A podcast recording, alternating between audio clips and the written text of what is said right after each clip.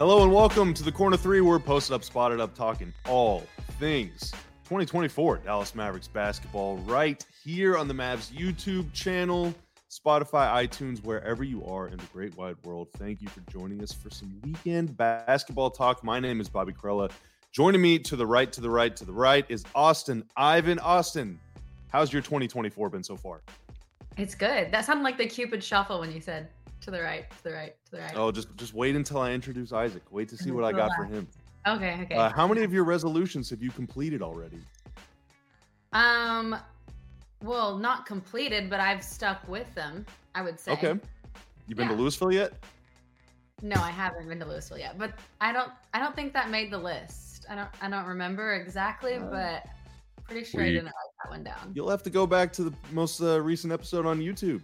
Fast forward to the resolution section and see see what you can find. Uh, now to the left, to the left is Isaac Harris. Isaac, has your 2024 been fulfilling yet? You know, it's it started out pretty good. Been a little under the weather, but uh, you know, uh, have you been reading? Because la- last week on the corner three comes out every Friday at 5 p.m. We talked about our resolutions, and Bobby talked about um, reading more books in I actually have been reading. I started a book. What are you um, reading a- right a now? Theory book, actually, from one of my uh, closest friends. A lent me theory book? I'm, I'm working my way through them. Yeah. Okay. I'll have more information at a later date once I finish them, but it's pretty dense material. But I'm about halfway through the first one. Thank you very much. Bet you weren't expecting that, were you? I was not. I thought it was gonna be like Pokeball 101 or Well, I mean, what I read on my own free time for fun is different than my professional uh, my professional library. Wait, Um, I have a suggestion for another New Year's resolution for you. all right, what's that? Um, use punctuation, especially exclamation marks, when texting. Mm. Maybe That is even an emoji. You know, like you could throw an emoji in every once in a while. or just respond.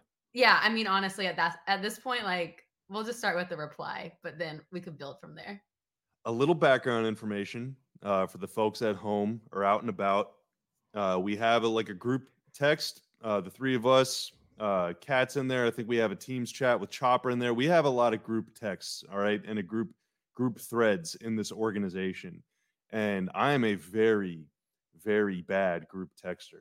Um, I read everything, but I don't really participate. And so we were having a conversation and uh, or really like they were having a conversation and i was observing acknowledging in my head uh, but that apparently wasn't enough so i, no, I and then you did finally respond. You said sure, and it just made it seem like you were like upset about it or something.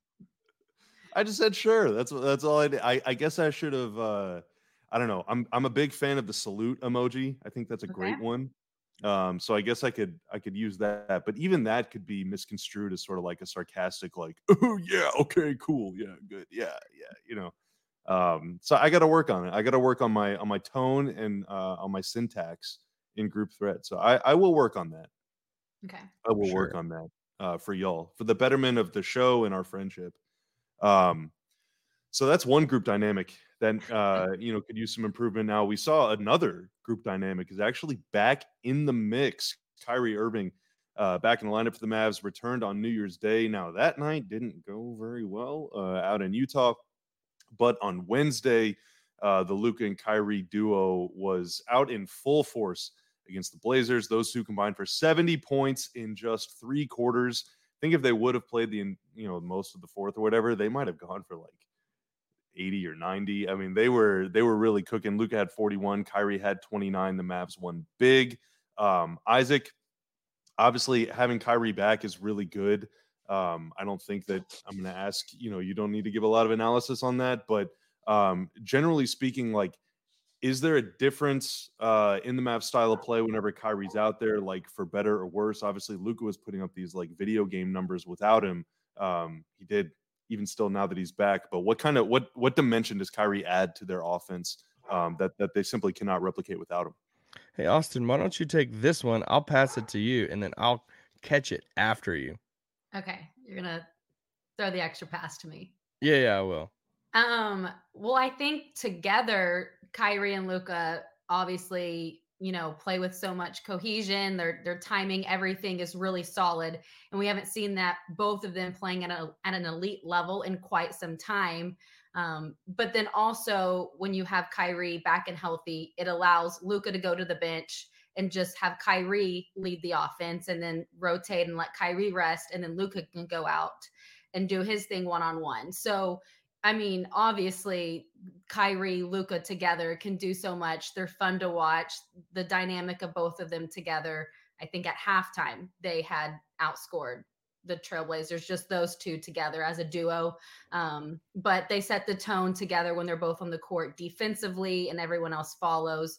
So yes, together Kyrie adds so much being healthy, but then also just having him healthy allows Luka to not put so much pressure on him to score every time and can give him more rest and minutes um, to be on the bench. So then when he's back in the game and they're together, they can you know really get it rolling. Austyn, I think uh, my question made Isaac so mad that he actually left the show for like 30 seconds. So thank you, thank you for for saving the day. We're glad he came back. I'm sorry, my dog flipped out as soon as Bobby was asking a question. Oh, um, when I, you know, going back to last week, I said my resolution for the Mavericks for this coming season was they got to fig, you know, figure out get the best version of Kyrie Irving next to Luka Doncic. And when you watch a game like that, and my whole thing about that was because you know Christmas was so much fun to watch Luka against you know Phoenix and all that. But it's literally every single possession. It, it was Luka like hand the ball to him, felt like a pickup game. And it's like, hey, that works in like a game seven, but every single game that just can't happen. That's not sustainable. It's not sustainable for him to play 43, 44 minutes every single possession go through him.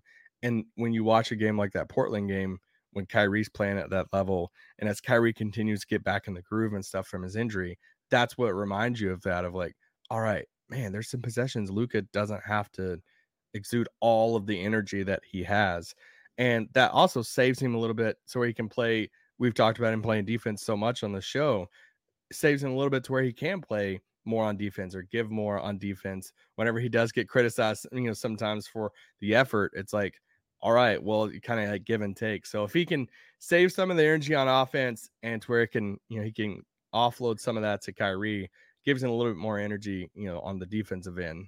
So yeah, Austyn, I like the point that you made about how like whenever Luke is out of the game, Kyrie can still take over. You know, it's not like you have to solely rely on Luka as your only source of offense. And then whenever he's out of the game, it's kind of like, oh, let's just pass it around and hope that someone can do something.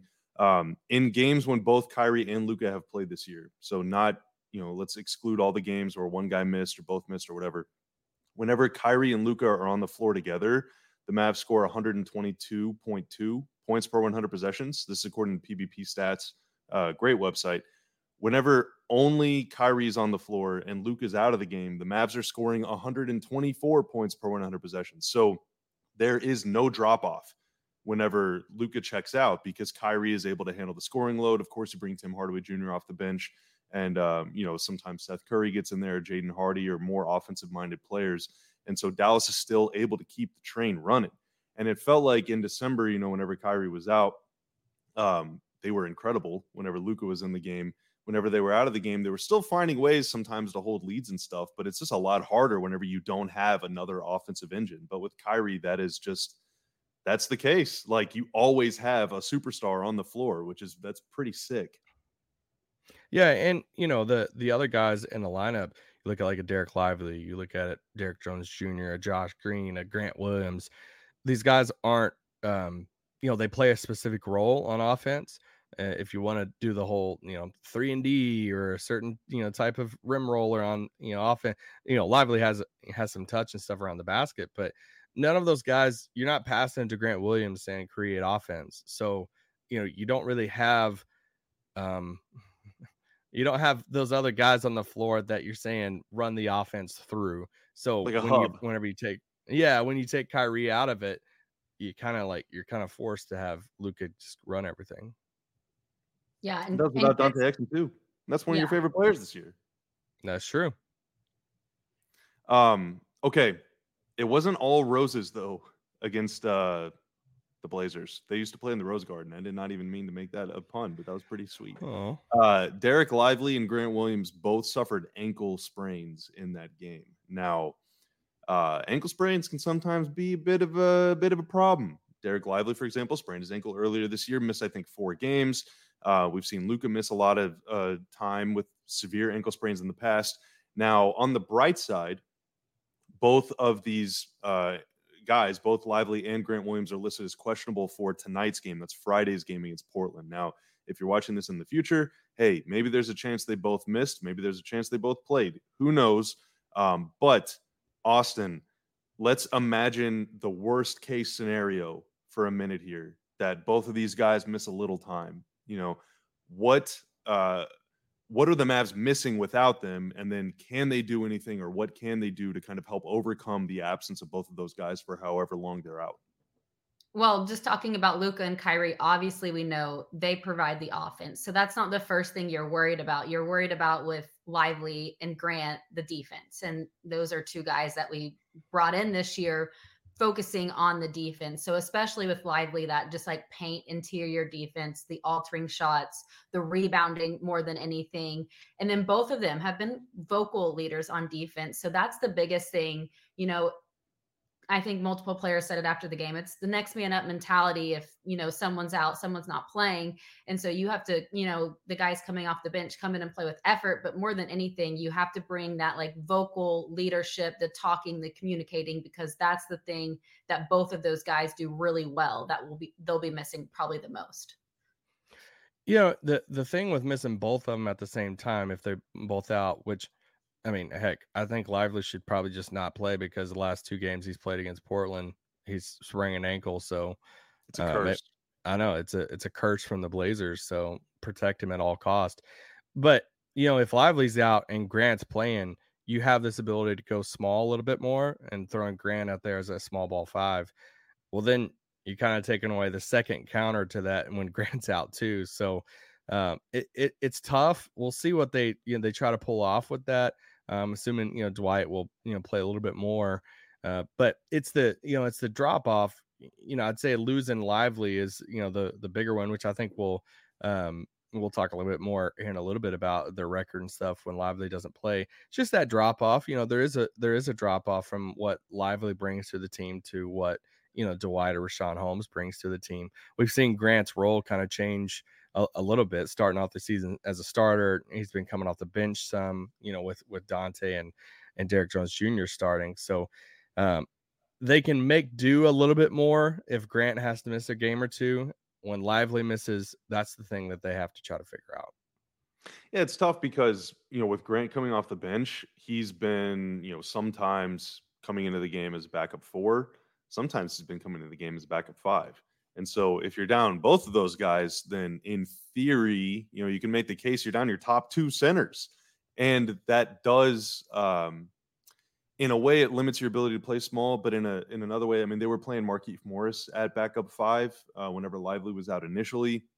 But Richaun Holmes, doubtful personal reasons. Um, Dante Exum also doubtful for personal reasons, and so you're missing uh, another big, and you're missing another wing, another defensive-minded guy. And so I guess the question, this is all purely hypothetical. Again, both these guys could play tonight, and maybe it's all good.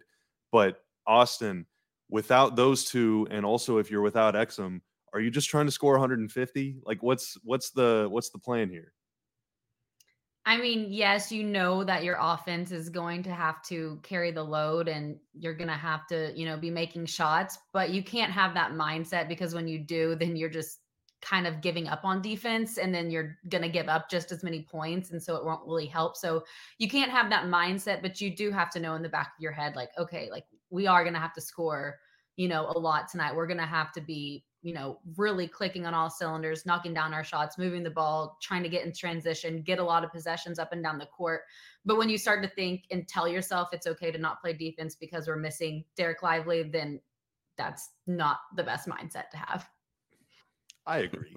I agree. And I think that is, you know, maybe uh, you know, they're certainly trying on defense without him, but let's let's get into let's get into this a little more. So let's play a game here. All right. I'm gonna I'm gonna give you all a couple a couple points, and you are going to tell me if the thing I'm saying is something. If it's nothing, or if it's maybe a thing. So maybe you need a little more information about it.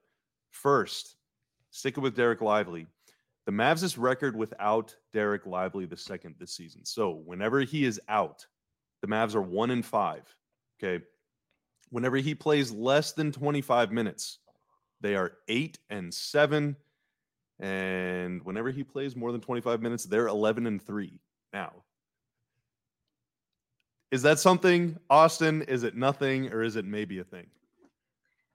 I think it has to be something. I mean, the numbers don't lie. You can't just ignore those, you know, three stats right there. Now, would they be completely different if, you know, like, is that partly luck? Is that partly matchups? Is that partly just because who you were playing those games and that's just how it, you know, panned out? Maybe. But there obviously is a little something to it, especially with him not playing.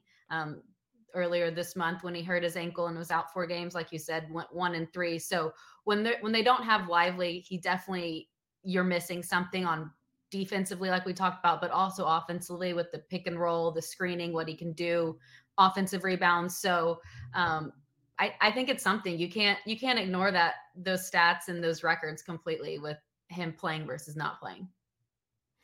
Yeah, I agree. I, I think it's something. You know, in those six games that he, you know, he missed, they only won one, uh, one of those games, and I was against the Spurs. And I wouldn't say the Spurs are, you know, I wouldn't say this is, you know, at the top of the seasons in their, you know, record books as far as franchise history this year. So, you know, you look at it, it's like, all right, they're definitely, you know, he, there's been 948 minutes of lively off the floor this year, negative three net rating.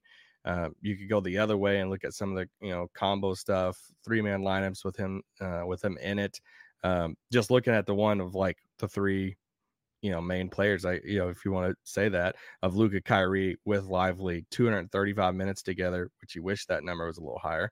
Um, but plus you know plus 11 in that net rating, 126 offensive rating uh, in those in those minutes together. So you want to maximize as much as possible those three on the floor together.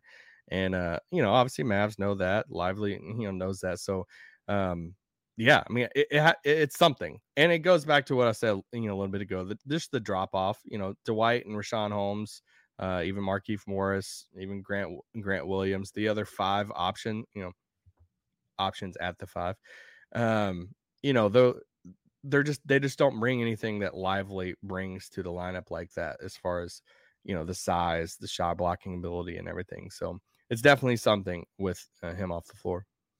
Yeah, I mean, I would say, um, you know, in many ways, Dwight and, and Richaun Holmes can replicate Lively's pick and roll impact. Uh, Dwight, obviously, one of the best pick and roll big men of this era, but defensively, I mean, just the length, athleticism, rebounding, like you said, awesome. It's just it's tough to replace that. It's really, really tough to replace that. So I agree. It's definitely something. Uh, quick side note. I know Isaac, you said that this year is not going to be a Spurs, you know, uh, watershed year or anything, but man, that game last night against the Bucks, holy moly, that dude, awesome. how fun was that? That was awesome. Now, Austyn was hard at work at the Stars game last night, giving you a good broadcast. But if you were uh, if you were jumping back and forth between some hockey and some basketball, man, Wemby v Giannis, oh my goodness gracious, that well, was incredible. Isaac, there's also something else that was on last night that I thought maybe you'd be watching. Okay, I watched that too. So, oh, I knew it. I knew yeah, it. Yeah, I just wanna I just wanna throw what we, I'm, is this a pop culture thing? Yeah, yeah. The oh. the we golden... talked about it. We talked about it on one of our very first episodes. The Golden Bash. I thought that was over. Um, yes, but his wedding was last night. Oh wow! Yeah, the wedding. Wow. Okay, was it okay. live? I just gotta say this real quick. Yeah, it was great. A lot of the Bachelor Nation was there, you know, contestants stuff. So it's cool seeing everyone. Um, but Bachelor Nation. Yeah, that's a thing. They're called. Um, okay. I just gotta say this one moment from the ceremony that I audibly laughed. The person officiating it said, guys, I want you all to think right now 10 years from now, what will you be doing? And the lady goes, I'm dead. and I audibly laughed. I was like, oh my gosh, that's so morbid. Yeah. Anyway, yeah, it's a great night, great celebration, great seeing everybody just back together and just celebrating love, you know? Yeah. I can say as a licensed officiant, you have to adjust your material based on the people who are getting married. You know, like that person probably Yeah. delivers that line to everybody all the time. No, you cannot have a cookie cutter thing. You can you can have the bones, right? But you gotta make adjustments to your material. Um, well, do you, ten do you years. know the person that did it was one of the contestants that he dumped. An ex girlfriend. Yeah. Ooh, So okay. So is she like scorned? Is she like ten years from now? I I hope that y'all are uh, six So she can get another chance with Gerry. Yeah, yeah, yeah. Gerry, She's pretty cool. Yeah. Her name's Yeah. Susan. She's like, what are you gonna be doing solid. 10 years from now? The woman's like, I'm gonna be dead. And she's like, Yeah, not you. What are you gonna be doing, guy, 10 years from now? Uh, okay. Is this something, nothing, or maybe a thing? Uh, Josh Green, since he returned. So he had a couple games uh, early on. He had two points in both those first two games. Then against the Warriors, he had 18. Okay. Then he goes scoreless against Utah. And then he filled in as a starter against Portland uh, for Dante Exum. He had eight points. I thought he was perfectly fine against the Blazers. Um, Isaac, is Josh Green's well, is Josh Green something, nothing, or maybe a thing since he's been back in the lineup? Something, nothing, or maybe a thing. I would I hope would you wouldn't just say nothing. I guess his is uh, you know, what's is there more good than bad, or is it kind of a mixed bag, or how you how you feeling about him? Yeah, I mean, I'd go with option three of like maybe a thing. It's still a little early, you know. It's just five games back. He missed almost a month there. Um, you know, the big thing with Josh is Josh is his shot. I remember, you know, back on media day asking Derrick Jones Jr. about kind of working on his shot in the offseason. And he said this thing, and it- it just made me really think about it when players go through um, just uh, really focusing on honing in on their shot. And he's like, the goal for me in every single time is it's the consistency. The, c- That's not me. That's not me. I'm just saying that is not Who's that me. here, Isaac? Are you that wasn't me either. I think it was I- Cat. I I I silenced mine. I figured that out. So No, that was definitely that was not Cat. She's muted. That wasn't me. I don't have anything on. okay, actually, I'm gonna lie. It was me. But ah. listen, it did. I thought we figured this out before we started. One, two. I think I. I Oh think- my gosh. I think I just turned the notifications up so it doesn't pop up on my computer, but it still just makes the noise because I didn't see anything on my computer. But my phone, I, it says text message just now. So I'm not gonna lie, that was me. But I we really, even tested. It. We tested this before I know, we started. I don't know. I'm my computer hates me. I guess I'm sorry. All right. Is your computer a thing or nothing or maybe a thing or what, what's It's- going on? It's yeah, it's definitely something. It needs to be fixed for sure. Yeah. Uh Now- Isaac, sorry to uh There we go. interrupt you. Yep. I told you I didn't silence calls. I already warned y'all on that one. oh man, I just I don't know. Like even if I turn my phone off, it, it doesn't help. So it's I don't know what to do. Oh my gosh. I don't okay. Um back to reality here. I distracted y'all. I'm sorry. the thing with Derrick Jones Jr. that he told me on media day was he wants every shot to be the exact same. And that's it. It's like no matter what, just it's the mm. consistency. Every single shot, every single three pointer, exact same form, exact same thing. And the thing with Josh so far is, you know, Josh has put a lot of work in his shot and everything.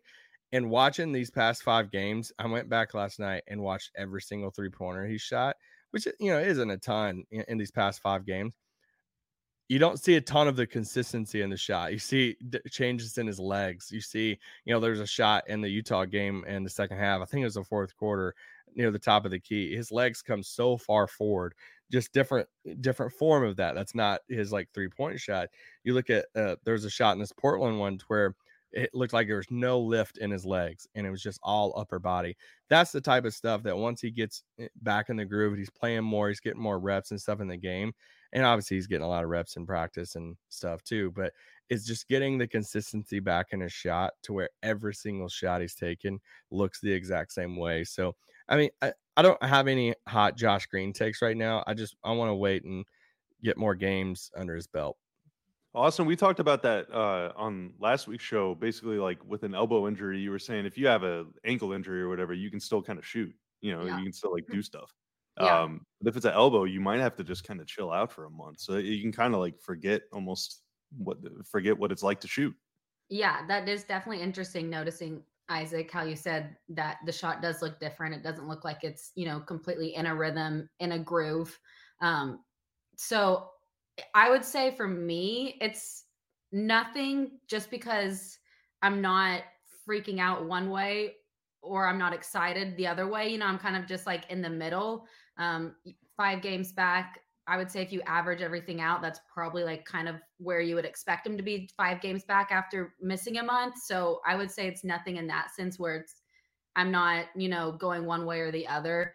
Um, but yeah, um, Josh has talked about how he was just trying to stay aggressive and get his shot back and get into a groove, and that will take some time. Um, that game he had 18 points. I think maybe 10 of them were like spot up shots. So um, that is, I guess, a bright spot that he was getting in a little bit of a rhythm then. Um, but you want the shot to be the same. You don't want it, you know, every single one to look different when you are making them because then that kind of forms bad habits. So um, I would I would say nothing, just in the sense that, I mean, yeah, after five more games, then I think you could say it's something if he's, you know, trending upwards or and if he's still kind of inconsistent up and down, then that's also something to be concerned about. But right now, still kind of early to his return, playing different roles, like you guys said, off the bench, starting, you know, trying to get back in a groove with how you play with Luka and Kyrie versus how you play when you're on the court with not either of them. So yeah, still still too early to say to say something for me. I think the one thing that um the one thing that has been noticeably like apparent or whatever since he's come back is that dude is fast and he is going to do stuff in the open floor. Um, had a couple breakaways against the Warriors, had a couple breakaways against the Blazers, and that speed element is really important for this team as they're trying to play faster. Um, Kyrie also, I mean, him being back out there, my God, that guy's really fast. And Exum, of course, and Derrick Jones, like these guys want to get up and down the floor. And so having Josh out there to help them do that is really good. Um, the consistency element in other areas, I think still a work in progress. Um, so we'll see, but it's it's definitely good to have more speed, more athleticism on the floor, um, and especially without Exum. And then you know who knows how long he'll be out? Who knows how long uh, Grant Lively will miss? The more defensive athletes you have, the better. Um, so it's a good thing he came back when he did. Is is what I'll say. Um, last thing for this something, nothing, or maybe a thing.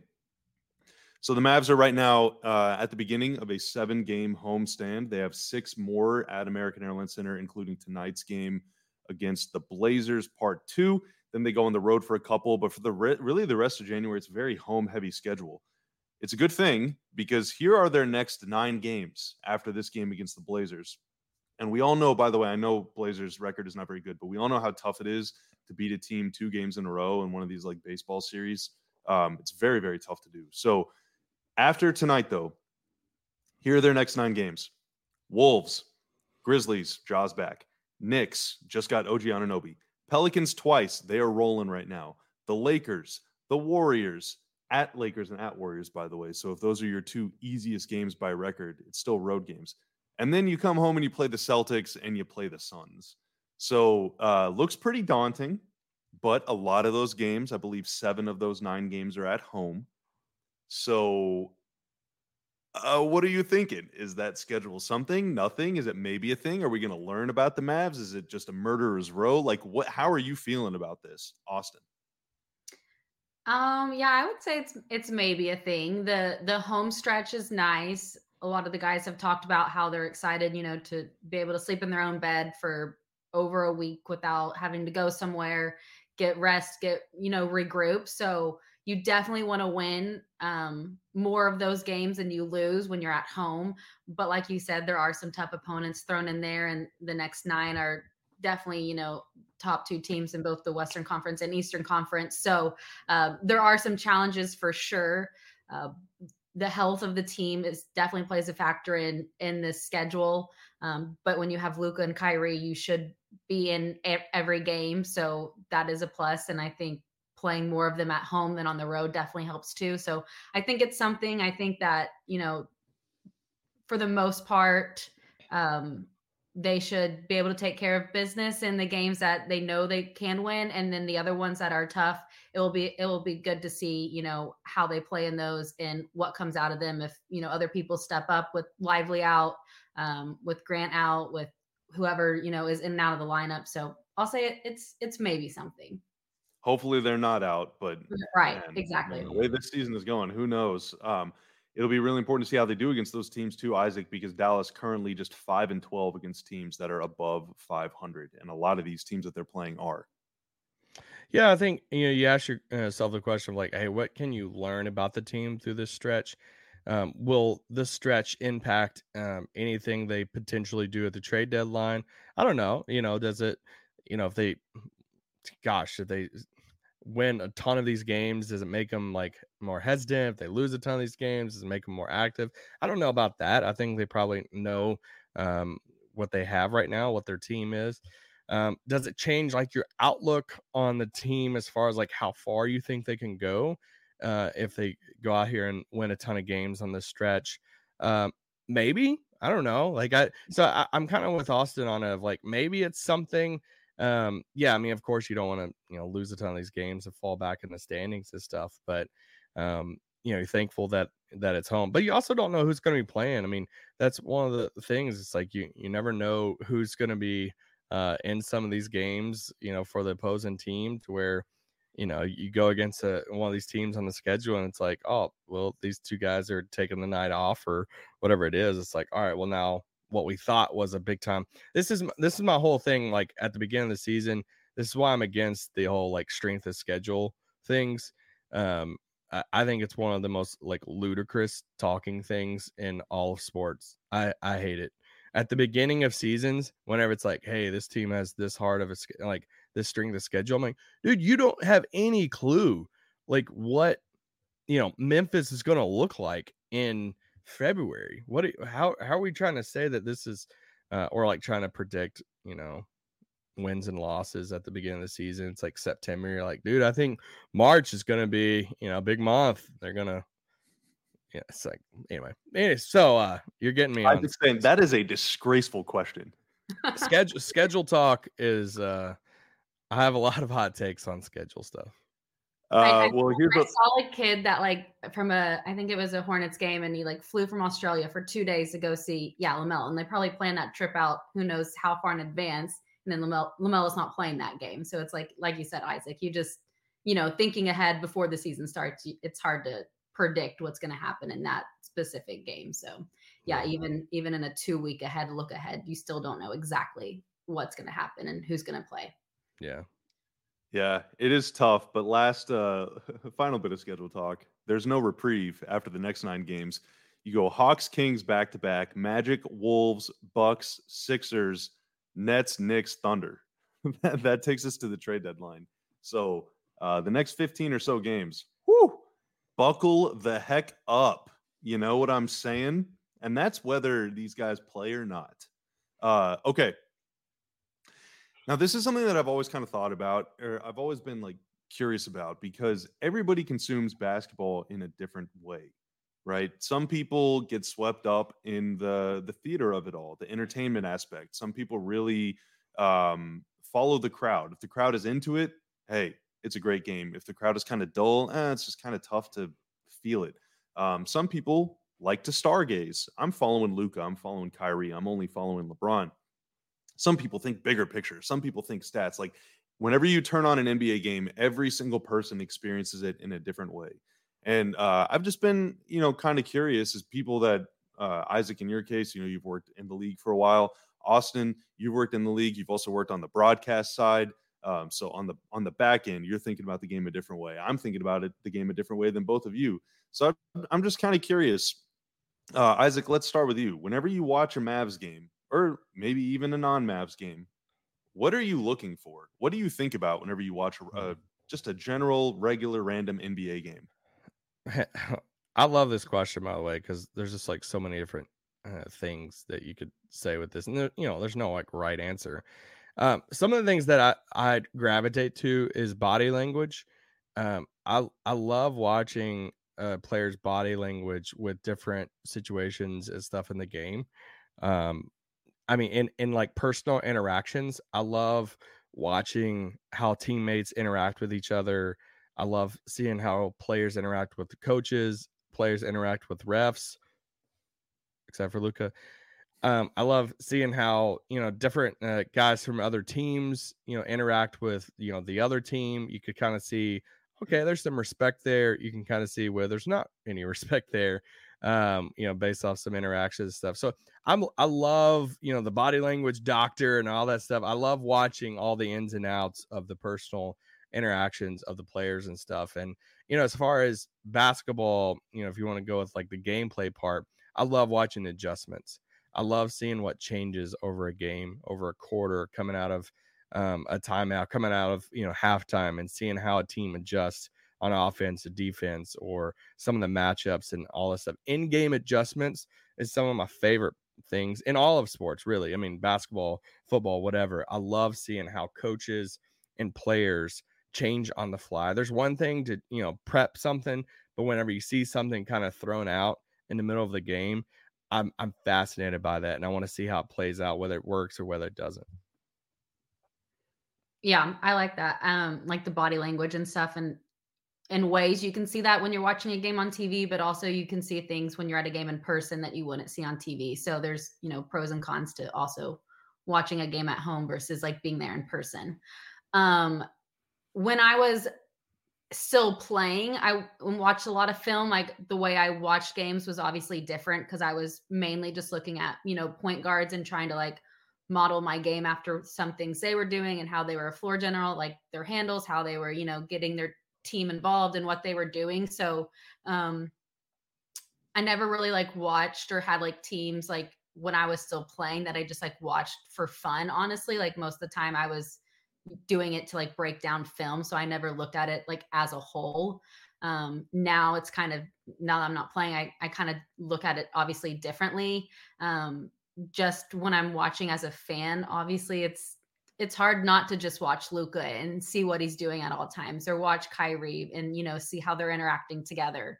Um, but working on like the backside of things and you know like seeing how a broadcast is put together and now also doing like some analyst stuff like you i love the stats i i love looking at you know kind of the adjustments too of like looking at the stats at halftime you know and seeing they only had you know so many offensive rebounds but in the second half they really were you know change something and crashing the board so um, I, I love pulling up you know just the stats on my phone if i'm watching a game and seeing you know like who's doing this who has you know some steals who's who has any block shots like points in the paint, like not even just like player specific stats, but also just like team specific, like who's scoring off their, you know, points, turn points off turnovers, like who's scoring in transition. So I definitely look at stats as a team now more. Um, but early on, like growing up, I really never watched games as a whole, I would say. You're kind of more focused on like the thing that you do. Yeah. Yeah. yeah. I was just, yeah, watching the point guards. And that, yeah, I mean, that alone is really interesting. You know, now that you're invested in the game in a different way, it's mm-hmm. changed how you experience it. Um, I also am a big box score follower guy. Uh, I have it pulled up on my laptop, and I'm always checking stuff after a play, during a break, between quarters, whatever. I'm looking at everything. I'm looking at you know uh, points, rebounds, blocks, assists, steals, whatever. But I'm also looking at nerdier stuff during game. Um, Isaac, you and I sit in the press box uh, right next to each other whenever you go to games, and I don't think that you're a big box score guy. I don't think you have it pulled up very often. Um, but I know you you uh, are on the receiving end of a lot of my just out loud observations. So uh, you kind of know a lot of the stuff that I pay attention to. But yeah, I think uh, some people just aren't really big box score people, which I just don't really understand. I think it's just good to have as a reference. Like oh man, it feels like that guy can't hit the broadside of a barn tonight. Oh yeah, he's one of nine. You know, yeah, maybe uh maybe I'm right there. But um a big thing that I pay attention to is uh and this is much easier to see whenever you're at a game as opposed to watching on TV because whenever you're on TV, you're at the mercy of whatever, you know, is uh, the the mise en scène, right? Um, but when I'm at the arena, if the Mavs do something like something well on offense, I like looking at the opposing bench. Um, because sometimes after something, maybe it's not even a very spectacular play or whatever, it's just a simple play. You'll see the head coach kind of like turn and look at assistant or go sit down and they'll like talk about something. And then the next time down, they defend it in a different way. Or like after the next time out, now they're not going to switch. They're going to double team. They're going to blitz Luka now because he's beaten him a couple times in a row. So you can kind of like, you can sort of preemptively um, and start anticipating changes that they're going to make based on how they're reacting. Sometimes coaches are going to get pissed off. They're going to slam their clipboard down because like a dude messed up, and then two minutes later they yank him from the game. So you really kind of get a, a, a up close view of of their thought process um, without having to hear what it is that they're saying. And then if you sit down low, uh, you can hear what they're saying sometimes, and that is also very interesting. Um, and uh, you know from from my bird's eye view of the the Eagles nest at American Airlines Center, um, I like you know I like seeing the plays develop from out there. You can really see the pieces moving around the board. But every now and then things happen that even I can't like anticipate because uh, from TV it's a flatter angle and sometimes guys are out of frame or whatever. But whenever you see it from up top the way that I do, you can really tell like yeah, you know, Dorian's right by the corner, he's wide open. Luke is going to find him. Three, two, one. There it is. Shot. Like it's not surprising, but every now and then there's a play that happens that is really surprising, and uh, that is very uh, that's very exciting to me. So I don't know. I, I kind of watch games to be uh, surprised, and then also watch games to try and get in the minds of the uh, the opposing coaching staff. To your point about the box score, I love when I love when you try when when you can match up um you know eye test and the stats and I, I think that's something i really enjoyed doing of it's this blend you know it's a balance of you know all the online arguments of like watch the games and you know do you watch games? Do you just look at the numbers nerd?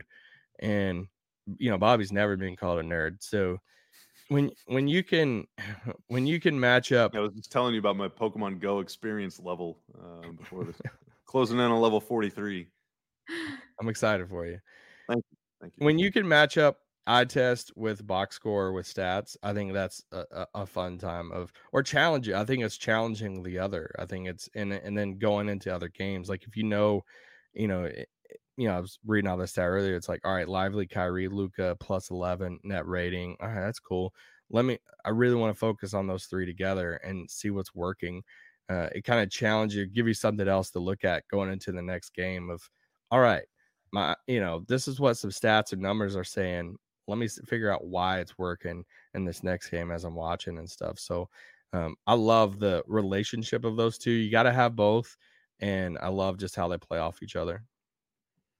I think one uh one i guess like tip or one challenge that i have to viewers and again it's it's a it's a different thing whenever you're watching on tv because again you are only able to see what is being shown on the tv right? Whereas if you're at a game you can just kind of roam around you can look at whatever you want um, but if you're watching on tv the one thing that i would challenge you to do just try it for a, a game try it for a quarter try it for maybe you are a huge Luka fan and so you want to watch Luka, but hey like hawks wizards is on tnt tonight try it for hawks wizards watch a game or a quarter or a six minute stretch without ever looking at the guy that has the ball in his hands.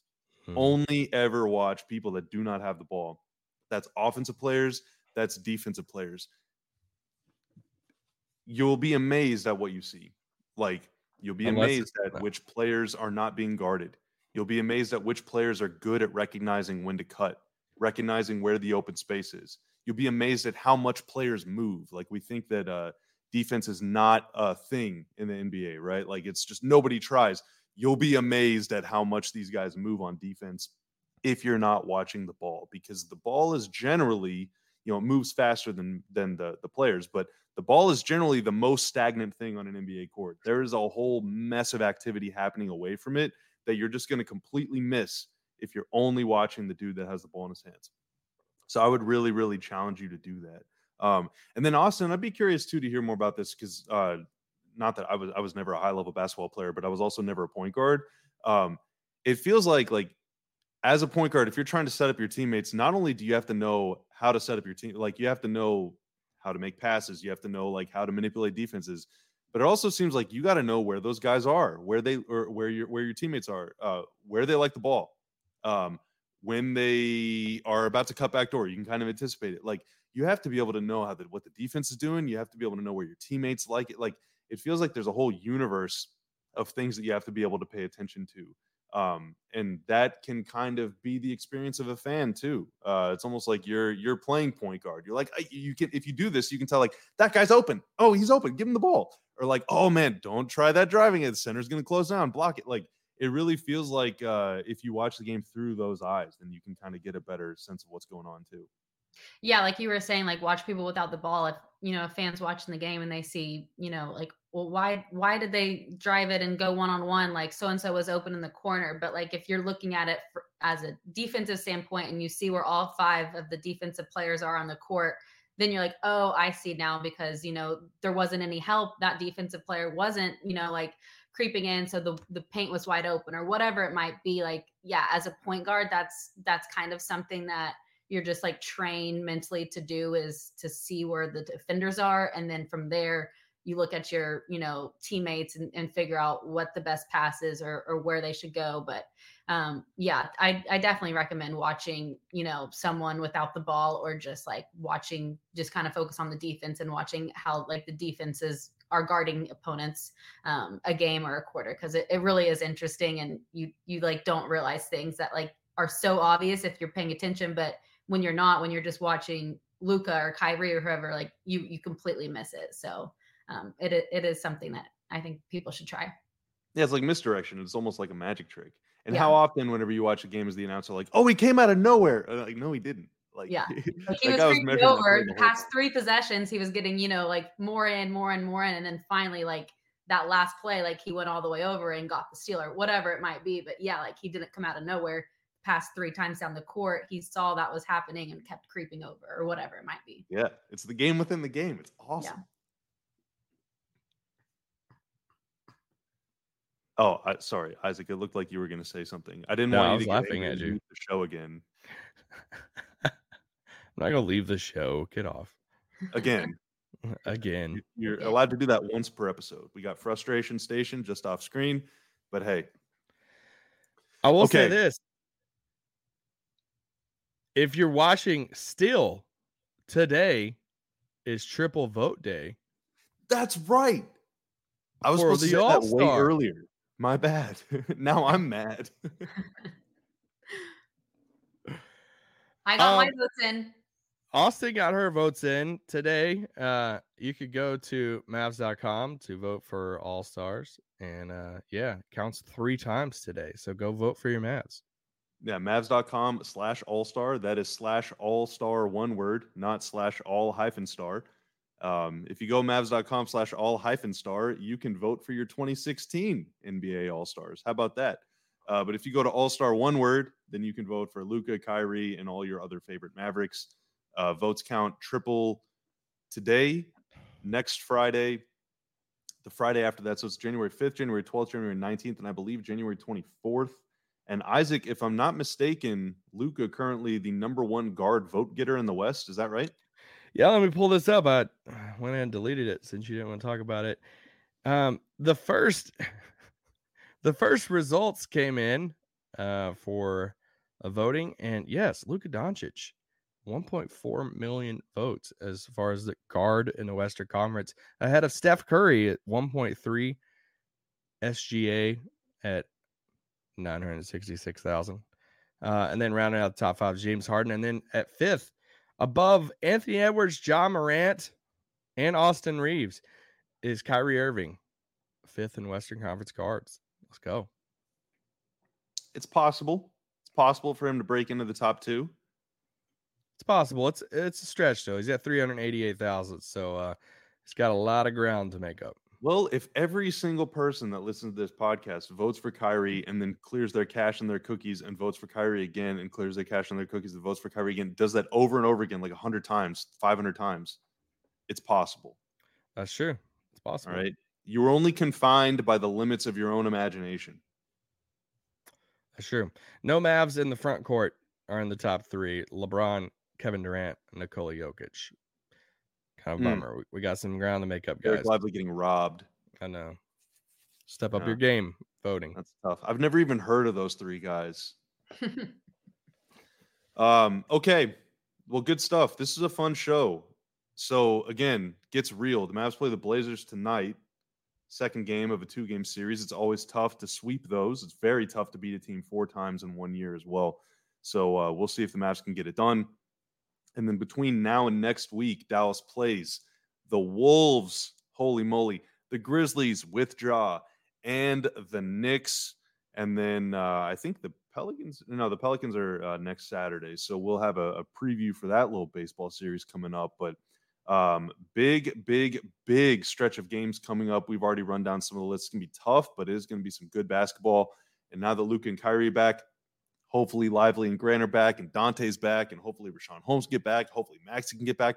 Hopefully the Mavs have one game this season where all 15 players are healthy and available and ready to go, and we can see what they look like on the floor together. Um, but if not, hey, that's the way the cookie crumbles. And uh, the three of us will be back together no matter what. I think next week is. Am I right, or will y'all be? Yeah. Okay. All right. Yeah. I don't want to. I don't want to lie to our our faithful fans. Um. So okay. Any any final words? Any parting shots before we get on out of here? No, I was looking forward to an update on your resolutions next week. So uh, you, you might be finished with that book by next week. I yeah. probably will. Honestly, I'm already halfway through. We'll get a and book update. We'll get a punctuation update. Yeah, like and... try to send like two text messages by the next Friday with you know an emoji and an exclamation mark. And we have another week for Austyn to figure out her phone. Yeah, that's that one's not. I don't know. That's not fixable at this point. I give up. Folks, can it be done? There's only one way to find out, and that is to tune in next week same time, same place in the Magic YouTube channel, Spotify, iTunes, wherever you get your podcast. On the corner three for Chopper and Cat off screen, for Austyn and Isaac on screen. I'm Bobby. You're awesome, and we'll see you next week.